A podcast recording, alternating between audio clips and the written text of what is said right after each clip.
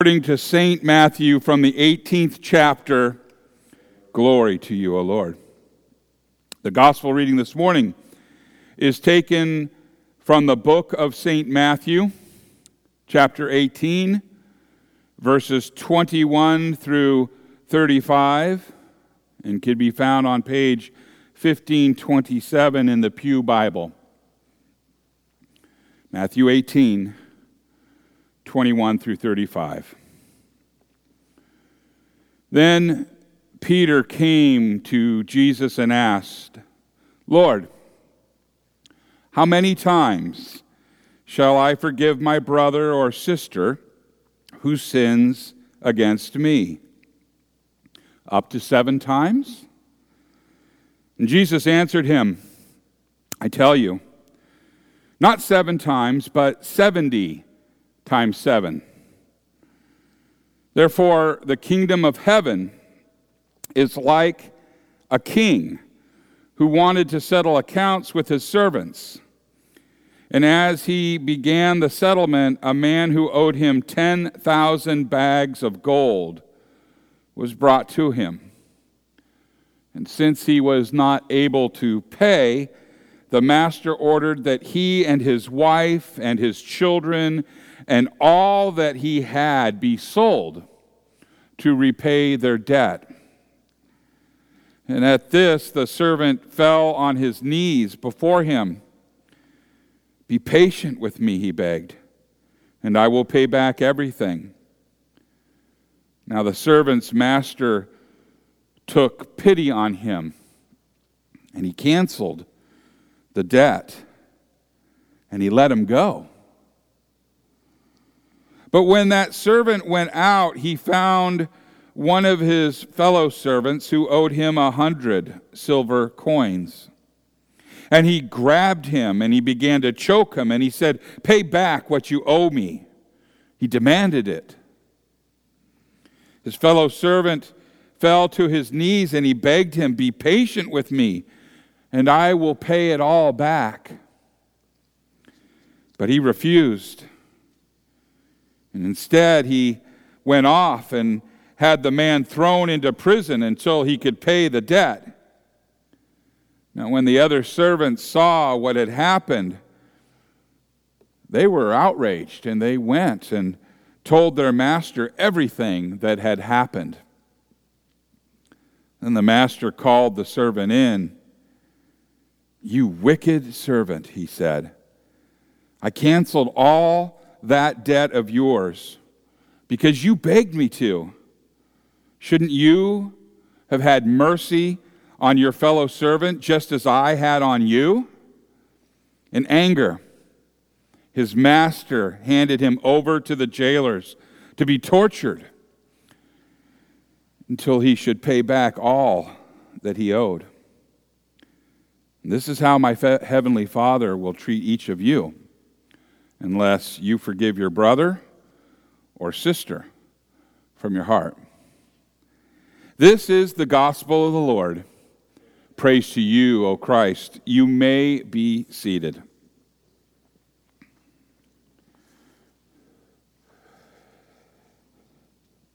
Would you pray with me? May the words of my mouth and the meditation of all of our hearts be acceptable in thy sight, O Lord, our rock and our Redeemer. Amen. In the name of Jesus. The uh, mathematics of Christ, well, they're not equal to the mathematics of this world. It is far greater than that the mathematics of God. It's not common core, it's uncommon Lord who gives us his numbers. The equations that he and the rest of the Trinity only they can solve. Now, here's, a, here's an example of that. Get your pencil ready. The Father is 100% God. The Son is 100% God. The Holy Spirit is 100% God. So, how much God do you have then? Well, you have 100% God. And here's another example Christ is 100% true God and 100% true man. How much Christ do you have? 100%. You see, Christ's math is, well, it's above our heads. And it doesn't make sense to us. As the ancient Greek philosophers would say, the finite cannot comprehend or even contain the infinite. This is why we accept it on a, on a basis of faith. Faith in Christ that the Holy Spirit has given to us. Here's another question What is 70 times 7? In light of our text, the answer is infinity. What? Are you saying 70 times 7 is not 490, Pastor? I know you're about as sharp as a marble, some might say, but um, I'm here to tell you no, not today. It's not 490. Not today. Not here. In this story, not a chance. It's infinity. And that's not the answer that Peter wanted to hear. You see, he asked Jesus the wrong question. It was wrong for him on two reasons. For two reasons, it was wrong. It was a question that the Lord had already answered. And it was motivated not by the gospel, but by law. Seven times was the law, according to what Peter thought, or actually it was, it, it was more than the law required. But Jesus took what Peter and what you and I and the rest of the world believe to be true and adequate, and he takes it and he dumps it out and he shows a different math. Peter betrayed himself by the very nature of this question. He showed he did not have the mind of Christ but he had a mind of legalism. He wanted to know what the minimum requirements were to do right by God. Oh, how very much like us.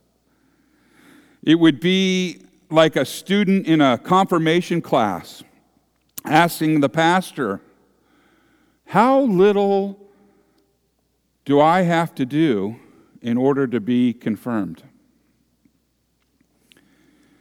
The student doesn't like the pastor's answer, and Peter didn't either. either. The disciple doesn't like the Lord's answer.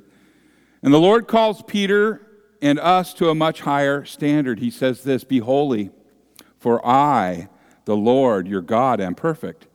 He says, I do not say to you, forgive your brother seven times, but 70 times seven. It's easy to count to seven. It's harder to count to 490. And that's the point. The point is keep forgiving until you can't keep track anymore. And then keep forgiving. Why should I even bother? You might ask, I might ask. Why, why should I even bother? Well, it's exactly what God has been doing for you, forgiving you over and over and over again. Because you have, I have sinned over and over again and again. And we have needed to repent over and over and over again, more times than you can count, more times than you can remember. You know that in preparation this morning for the divine service, we are brought to remember 1 John. 1 John 1 8 through 9, where we say, If we say we have no sin, and then we confess together, Most merciful God, we confess that we are sinful and unclean. So, why do we do this? Well, the psalmist notes this If you, O Lord, should mark iniquities, keep track of iniquities, who could stand? If the Lord kept record of your sins and he counted them against you, you wouldn't stand a chance of being forgiven.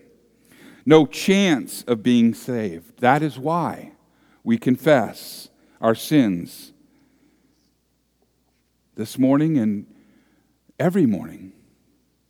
This is why you will pray the Lord's Prayer in a few minutes, keeping in mind its fifth, its fifth petition, petition, and that is, and forgive us our trespasses as we forgive those who trespass against us. So, why do we focus on this petition today? Well, it squares with our lectionary text, especially well. And it also squares with what Luther teaches us through his um, small catechism. We pray in this petition that our Father in heaven would not look at our sins or deny prayer because of them. We are neither worthy of the things for which we pray, nor are we deserving of them? But we ask. We ask that He would give them all to us by grace. For we daily sin much and surely deserve nothing but punishment. If you, O Lord, should mark iniquities, O Lord, who could stand? Indeed, who could stand before him? Not you. Not I. No one. You see, we owe God a huge debt for our offenses, a debt that we cannot begin to hope to pay, not even with our very lives, because we have not lived the holy and perfect lives that God demands of us. We are the first servant in the Lord's parable. We are that servant that has been forgiven much and sees someone that owes us, and we demand it back from him right now. And all we can do is beg for God's mercy. And we should forgive our debt to Him. We ask that He would do that for us. And so, what do we do with that forgiveness? Do we forgive those who trespass against us? If God is willing to forgive us 70 times, seven times to infinity and beyond, why are we so unwilling to forgive our neighbors even once? Let alone seven times. Why are we unwilling to forgive someone who has offended us much less than we ourselves have offended God? We have not loved God with our whole heart. We have not loved our neighbors as ourselves.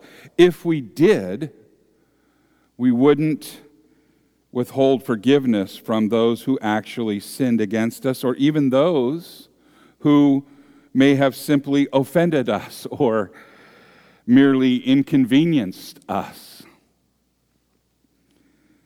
For example, somebody says something that makes us uncomfortable. Someone else cuts us off in traffic or on the highway. We get mad. We don't want to hear an apology. We want God to send that person straight to hell. Then there's actual sins. Actual, really bad sins. Sins that break the Ten Commandments. And those are the sins that have us reeling, seething, frothing at the mouth, and unwilling or unable for a time to forgive. Those are the types of things like children disobeying their parents, or aborting a baby, or denying life support to the terminally ill, or neglecting our parents after we put them in a nursing home, or one spouse cheating on another, or taking something that doesn't belong to you because you want it and you don't think the other person should have it, or spreading rumors and telling lies about someone. God says we should forgive others when they sin against us, but the devil has us digging in our heels, not willing to forgive and not wanting to forget. Contrary to what God demands and what Luther teaches, we don't want to sincerely forgive and gladly do good to those who sin against us. We want heads to roll. We want vengeance. But the Lord, the Lord reserves that exclusively for Himself. He will execute vengeance. And yet we still want blood. So God sees us. God sees us in our pathetic state. And He says, okay, okay. You want blood? You want to shed some blood? You got it. But it isn't the blood of our enemies or those who have sinned against us. It's the blood of his one and only Son, Jesus, who was bloodied and dead on that cross to take the sin of the world upon himself. That's including your sins, including my sins. You want blood? He already gave it. He was crucified and killed to make the payment for us and for all people. He was a gift that was cherished and craved by those who believe in Jesus as Savior and Lord. He's the gift for you. And what was the first thing? Do you remember what was the first thing that Jesus said as he was being crucified? Here's a, here's a hint it wasn't, ow, ow, ow. The first thing he said, at least the Bible tells us, is that he prayed, Father, forgive them he asked his Father in heaven to forgive those who condemned him to death, to forgive those who nailed him to the cross, and for those whose sins put him on the cross. He asked the Father to forgive you. He asked the Father to forgive me. He asked the Father for the life of the world. You see, Jesus made us holy by taking the wicked servant, by being the wicked servant in our place. He wasn't wicked, but he took the punishment reserved for that wicked servant. He delivered, or he was delivered to the jailers who arrested him and the soldiers who beat and crucified him. To paraphrase the words of the prophet Micah, God has given his firstborn for our transgressions, and Christ has given his body and blood for the sin of our soul. Christ died for you. He was paying your entire debt to God completely. Your slate is wiped clean. You are forgiven. As the psalmist says of God in the 130th Psalm, with you there is forgiveness, therefore you are feared. Psalm 130, verse 4. God our Father has declared you forgiven for his Son's sake, for he has seen you covered by Jesus' blood. And when God forgives you, he forgets your sin. He says, I will forgive your iniquity and I will remember their sin no more. That's Jeremiah 31, verse 34.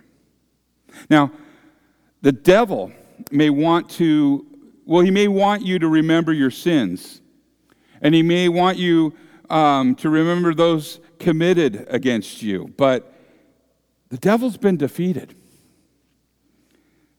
He's been defeated once and for all. His accusations and his lies have been exposed.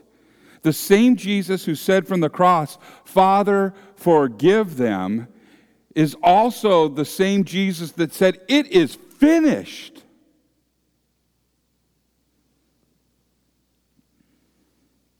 And that means that it is finished. Satan has lost the war. It is finished. We tremble not. We fear no ill. He shall not overpower us. It is finished. He can harm us none. It is finished.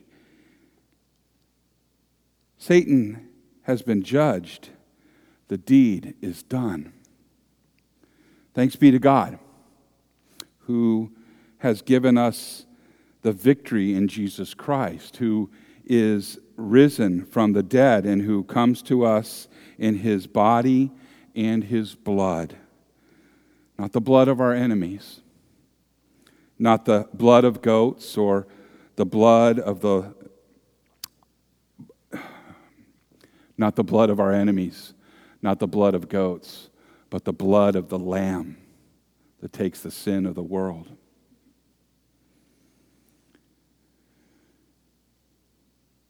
His blood that was given and shed for you for the forgiveness of sins. His blood that causes you, moved by the Holy Spirit, to be God's forgiven children. His blood gave you the power to be called children of the living God. Now, since we've been given this, we should share God's love for each other in Christ. We should forgive those who sin against us. And we should look to the Lord to aid us to do justice, to love kindness, and to walk humbly with God. And remember this He who began this good work in you will bring it to completion on the day of Jesus Christ. And finally, he who calls you, he who calls you is faithful, he will surely do it. Lord, grant this in Jesus' name. For his sake, amen.